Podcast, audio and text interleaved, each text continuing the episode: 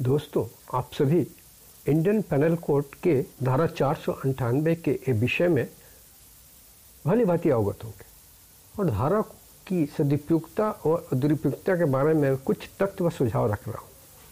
दोस्तों, स्त्रियों के ऊपर विशेषकर दहेज के लिए मानसिक व शारीरिक अत्याचार की बेशक प्रकाष्ठा हो चुकी थी। मजबूरन धारा चार को इंडियन पैनल कोड यानी भारतीय दंड विधि के के अंदर संयोजन करना पड़ा।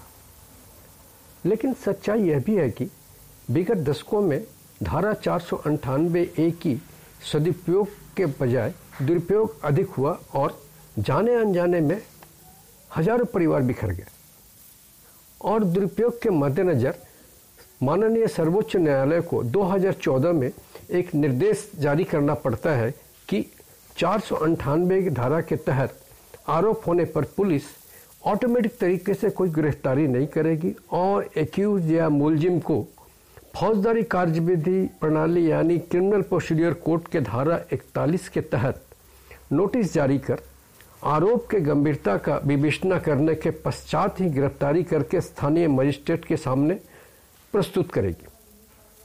लेकिन दुख की बात यह है कि आज भी पुलिस सर्वोच्च न्यायालय के निर्देशों का सही पालन नहीं करती, वह मुलजिमों से पैसे ऐंठने के हथकंडों का उपयोग करती है।